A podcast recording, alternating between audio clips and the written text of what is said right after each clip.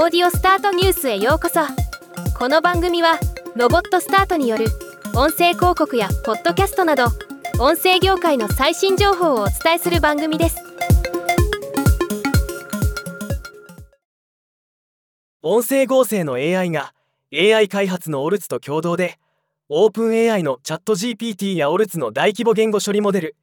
LHTM2 を活用した法人向けの AI サービスを構築すると発表しました。音声合成と生成系 AI generative AI との組み合わせは今後の音声領域の注目分野になっていくことが予想されますがまさに今回の発表もこの流れに沿ったものになっています。音声認識が耳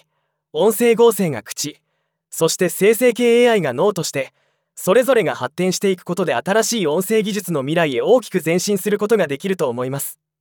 楽しみですね。ではまた。今回のニュースは以上です。もっと詳しい情報を知りたい場合「オーディオスタートニュース」で検索してみてください。ではまたお会いしましょう。